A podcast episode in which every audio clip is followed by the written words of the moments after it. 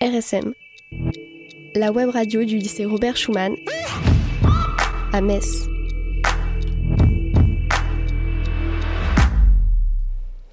Bonjour à toutes et à tous, bienvenue sur Radio Schumann Metz. Toute l'équipe et moi-même sommes ravis de vous retrouver pour une nouvelle émission Focus. Alors, autant vous le dire tout de suite, c'est une émission très spéciale aujourd'hui, car je serai seule au studio, et oui, mes camarades sont isolés à la maison pour raison de Covid. Mais bon, on ne s'est pas découragé et on va enregistrer cette émission en partie en visio. Vous nous excuserez si la qualité sonore n'est pas toujours au top. La dernière fois dans notre émission Focus, nous avons parlé des valeurs de la République. On a essayé de comprendre ce qu'on pouvait mettre derrière ces mots. Vous pouvez d'ailleurs toujours écouter l'émission sur notre site www.radioschumann.fr. Pour notre seconde émission, dans notre mini-série Hommage à Samuel Paty, on a choisi d'aborder le sujet de la laïcité.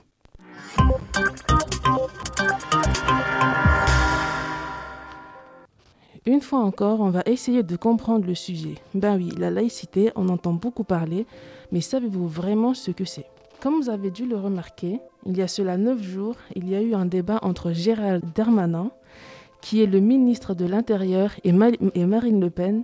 Pas la peine de la présenter, vous la connaissez sûrement ils n'ont pas manqué d'évoquer le sujet de la laïcité. Il faut dire que, c'est un sujet qui est beaucoup dans l'actualité et dans les médias.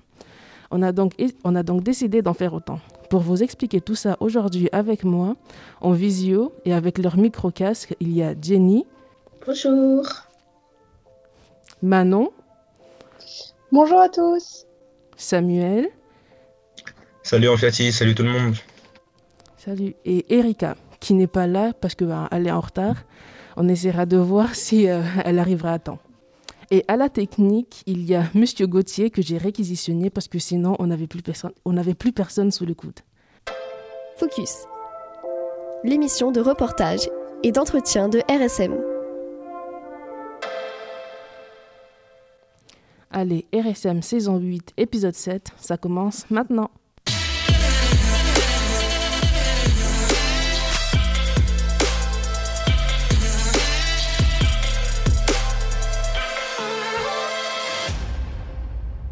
On va commencer par une petite mise en point.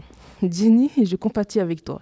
Parce que dans notre dernière émission, c'était à moi qui est revenue la tâche difficile de faire la séquence mise en point. Et cette fois, c'est ton tour. Alors dis-nous, c'est quoi au juste la laïcité? Bah, En fait, la laïcité, c'est un principe qui permet à notre République de se donner comme idéal les valeurs de liberté, d'égalité et de fraternité. Pourquoi? Parce qu'avant d'être une interdiction de quoi que ce soit, c'est avant tout une liberté laissée aux citoyens, comme nous l'explique Jean-Paul Delahaye. Si j'avais à le dire de façon très simple, la laïcité, c'est ça garantit deux valeurs, la liberté et l'égalité, et ça utilise pour cela deux moyens, la séparation et la neutralité. Alors, pour reprendre très vite euh, les choses, premièrement, la laïcité, c'est un cadre, c'est un principe d'organisation de la République qui garantit une liberté fondamentale qui est la liberté de conscience. Euh, la laïcité, il ne faut pas arrêter de le répéter, c'est pas d'abord un régime d'interdiction. La laïcité, c'est d'abord une liberté dans un cadre évidemment défini euh, par la loi. Du coup, c'est un principe de laïcité qui nous donne notre liberté de penser, mais aussi la possibilité à chacun de croire ou de ne pas croire dans une religion. Mais ce n'est pas tout. En plus de la liberté de conscience, il y a une autre liberté fondamentale que garantit le principe de laïcité, c'est l'égalité. Explication. Deuxièmement, la laïcité, c'est aussi un cadre qui garantit l'égalité et donc la non-discrimination pour appartenance religieuse, politique, philosophique ou de genre. Euh, vous connaissez, puisque vous êtes élève de terminale, l'article premier de notre Constitution hein, qui proclame que, je cite, la République assure l'égalité devant la loi sur l'ensemble de son territoire, de tous les citoyens. Elle respecte toutes les, toutes les croyances. Donc, dans une république laïque, on est garanti en liberté, on est garanti euh, en égalité, et bien entendu, en égalité entre les femmes euh, et les hommes. Alors, c'est bien beau tout ça, vous me direz-vous, mais comment faire pour que ce ne soit pas juste des paroles en l'air? Eh bien, la loi utilise deux outils pour ça. Premier outil, la séparation. Mais pour que ça soit pas uniquement des mots, ça, on garantit la liberté, on garantit euh, l'égalité. La laïcité a besoin de s'appuyer sur deux moyens. Et le premier moyen, le premier, le premier outil, si vous voulez, c'est la séparation. Euh, la séparation des religions, euh, de l'État, des églises et de l'État. Et le deuxième outil, la neutralité. Y a un deuxième moyen utilisé par la laïcité pour garantir justement cette liberté, cette égalité, cette fraternité. Ce deuxième moyen, c'est la neutralité. Et dans, dans une république laïque, il y a une stricte neutralité religieuse de l'État. Dans notre république laïque, il n'y a pas de religion d'État cette neutralité de l'État permet à l'État de gouverner selon l'intérêt général pour tous les citoyens et pas seulement pour une seule catégorie de, citoyens. C'est pour ça que dans la loi de séparation des églises et de l'État de, de, de, 1905, il est dit, c'est l'article 2, la République ne reconnaît, ne salarie ni ne subventionne aucun culte. Donc on est bien là dans la stricte neutralité de l'État. Bon, ok, Ginny, jusqu'ici, je te suis. Mais dis-moi, c'est quoi le rapport avec le meurtre de Samuel Paty? Bah, Le rapport avec Samuel Paty, c'est qu'il a abordé le sujet de la religion en cours pour expliquer toutes ses libertés à ses élèves. Sauf qu'il, sauf qu'il faisait tout simplement son métier et remplissait la mission que lui avait confiée le pays c'est un drame, c'est un drame affreux, c'est effroyable ce qui s'est passé parce que mhm. un professeur a été décapité, professeur d'histoire-géographie, et moi en tant qu'ancien professeur d'histoire-géographie, vous imaginez bien que ça m'a touché profondément. il, il, a été voilà, il a été décapité parce qu'il faisait son travail. Son travail, c'était de faire partager euh, aux élèves ce qu'est la liberté d'expression. Et dans la liberté d'expression dans une république laïque, eh bien, euh, ça inclut le droit de critiquer les religions, ça inclut le droit de caricaturer. Euh, ça ne donne pas le droit d'insulter les personnes. Hein, mais par contre, ça donne le droit de critiquer les, les religions. Et, et, donc, il faisait son travail d'explication à ses élèves de ce qu'est la liberté, la liberté d'expression. Et donc, euh, voilà, il faut, continuer à travailler pour expliquer que vivre dans une république laïque, c'est vivre dans une république où les lois euh, votées par les hommes sont euh, en vie, dans la vie en société supérieures aux, aux lois, aux, règles données dans les, dans les, livres, dans les livres sacrés. Ce qui arrive à ce prof, c'est vraiment horrible. On pourrait se dire qu'on en tirait des leçons. Pourtant, quand on regarde l'actualité, on peut avoir des doutes, non? Ben, disons que la laïcité fait toujours débat. Dans tous les cas, la place des religions dans la société fait toujours débat. D'ailleurs, il y a deux jours, l'Assemblée nationale a adopté la loi confortant les principes républicains en première lecture. Vous savez, c'est la loi contre les, contre les séparatismes, mais rebaptisée. Et quand on lit la presse, on a parfois l'impression qu'il est toujours davantage question d'interdire le voile que de défendre la laïcité. C'est d'ailleurs ce que pointe l'éditorialiste Alexis Poulain dans l'extrait que vous allez entendre et sur lequel on va se quitter. Bonnes vacances Alors, pas de terme séparatisme dans ce nouveau projet de loi, pourquoi? Et non, euh, ni séparatisme ni laïcité ne sont mentionnés dans ce nouveau projet de loi comme s'il ne fallait surtout pas parler du loup. Euh, pourquoi? Bah, Sans doute pour éviter hein, de froisser euh, le Conseil constitutionnel ou bien faire que ce projet de loi soit encore une fois de la communication politique plus qu'une réelle action pour lutter contre le séparatisme islamique tel qu'il avait été pourtant défini dans les discours d'Emmanuel Macron et de Gérald Darmanin. Donc on peut se poser la question de la réelle volonté derrière ce projet de loi qui est une liste à l'après-vert hein, d'actions pour renforcer le contrôle sur euh, les associations, euh, mais aussi euh, la façon dont les, associations qui gèrent les mosquées devraient faire montre de transparence financière, l'interdiction de scolariser les enfants à domicile à partir de 3 ans, enfin toute une série de mesures finalement qui semblent cosmétiques comparées à la menace réelle du terrorisme islamique.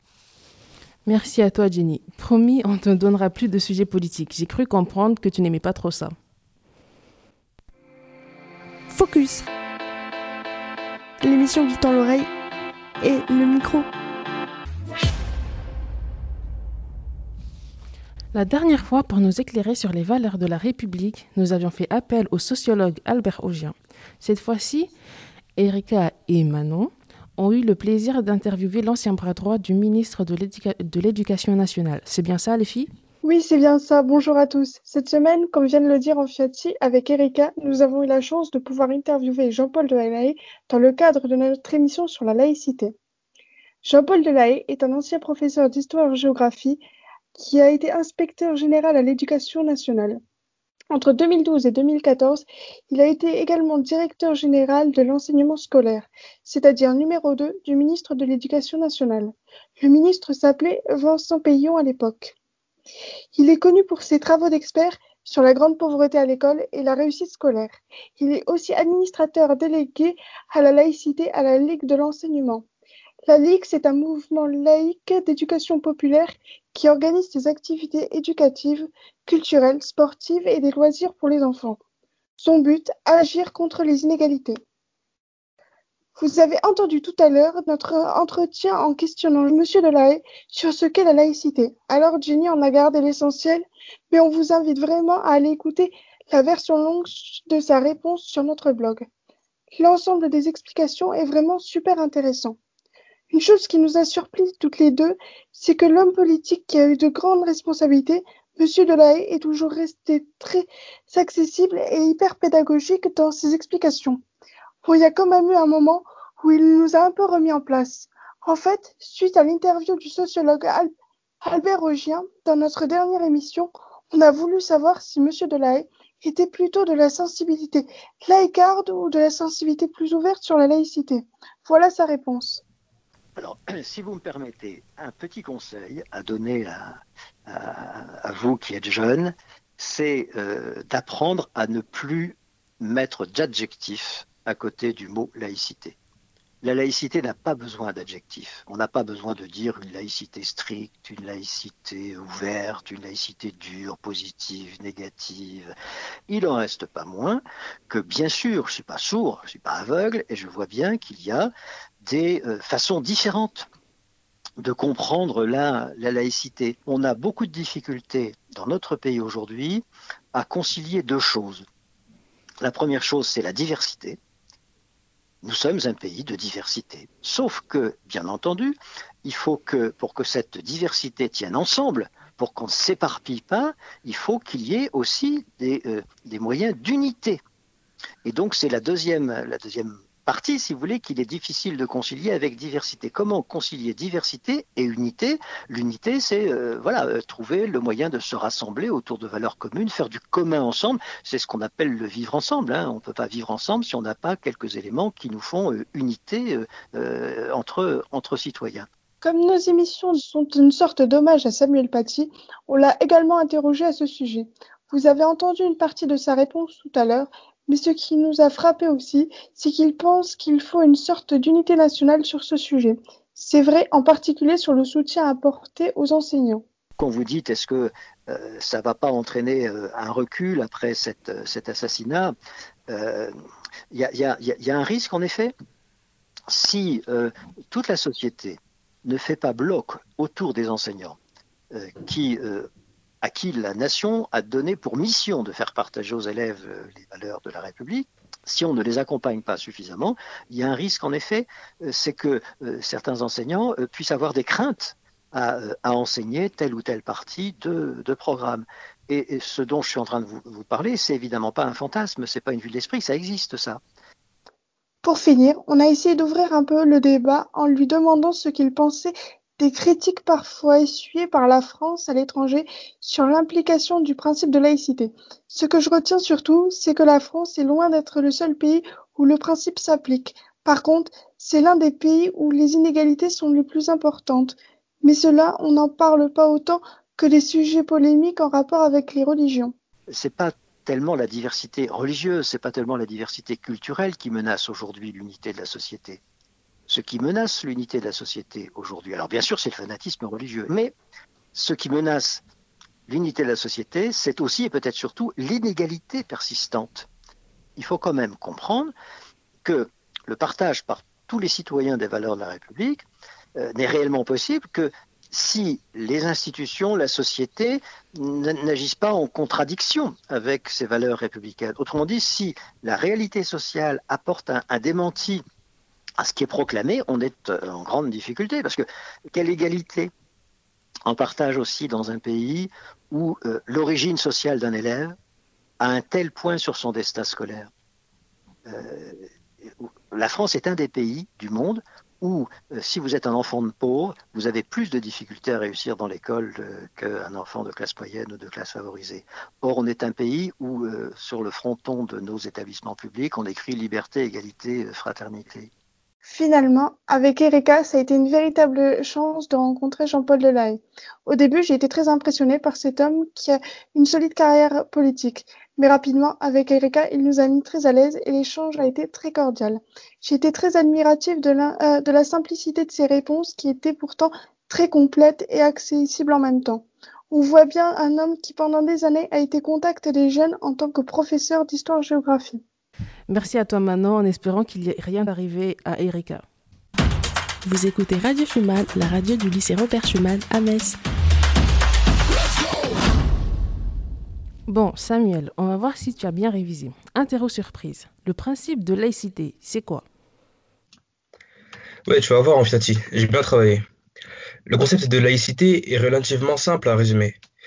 Il implique qu'il n'y ait pas de religion d'État et que ce dernier se montre neutre envers les croyances de chacun. La liberté de conscience doit être garantie. Alors en France, la laïcité c'est la séparation pure et simple entre l'État et la religion depuis le 9 décembre 1905. Depuis ce jour, lorsque l'État prend une décision, les religions n'ont plus vraiment leur mot à dire. Pour la France, la religion catholique étant la religion dominante à l'époque, à chaque décision que l'État prenait, l'Église avait un, avec un grand E avait son mot à dire, donc elle avait une influence importante sur les décisions de l'État et des citoyens. Ça peut nous paraître aujourd'hui inconcevable, et pourtant, beaucoup de pays sont encore dans cette situation. Bon, assez parlé de la France. Penchons-nous un peu sur le reste du monde. Comment ça se passe ailleurs avec la religion? Eh bien, il y a à peu près autant de configurations qu'il y a de pays.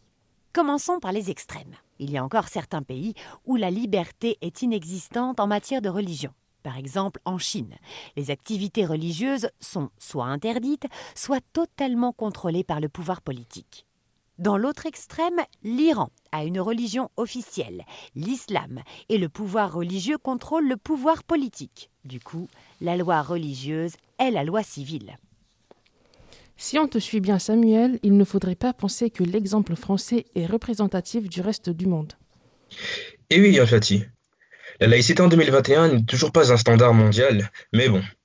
Notez quand même que la France n'est pas, heureusement, le seul pays qui applique un principe de laïcité et offre à ses citoyens une liberté de conscience. Qu'ils soient majoritairement musulmans comme la Turquie, le Nigeria ou la Tunisie, qu'ils soient majoritairement catholiques comme l'Australie, la France ou les États-Unis, qu'ils soient shinto-maoïstes comme le Japon, nombreux sont les pays dont le, dans le monde a appliqué une séparation du politique et du religieux mais c'est appliqué selon des modalités très différentes selon les pays. En droit, les États-Unis sont très proches de la France. Par contre, les croyances majoritaires de la population sont l'exact inverse de la France. Aux États-Unis, la majorité des citoyens croient en Dieu, et une grande partie ne fait pas confiance à un compatriote qui ne croit pas en Dieu. Dieu est encore très présent, par exemple dans les discours politiques ou dans la devise officielle In God we trust, qui pourrait se traduire par Nous avons foi en Dieu. Il y, a donc, il y a donc un principe, mais chaque pays l'applique à sa manière, c'est ça? Et oui, le concept de laïcité n'est pas forcément le même partout, ou du moins il ne se comprend pas de la même manière partout dans le monde. Par exemple, un cas concret est celui de la Turquie, un État laïque depuis 1924.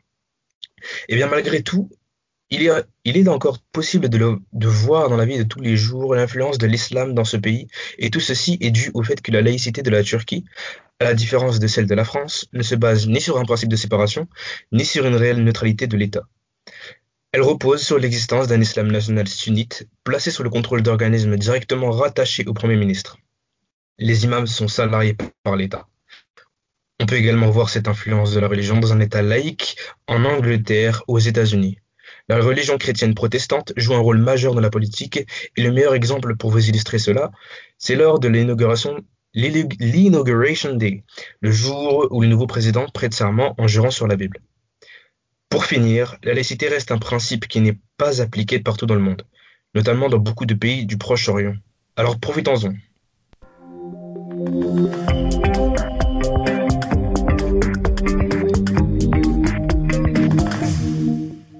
Cette édition de Focus un peu particulière est maintenant terminée. Merci à vous de nous avoir écoutés. Vous pouvez, vous pouvez retrouver l'intégralité de nos émissions sur radioschumann.fr. Vous pouvez réécouter l'intégralité de l'interview de M. Delahaye sur notre blog. À la réalisation aujourd'hui, il y avait M. Gossier, qui lui est encore en présentiel comme moi. Merci à vous. vous. vous. pouvez aussi nous suivre sur les réseaux, sur les réseaux sociaux. À bientôt. Portez-vous bien. Tchuss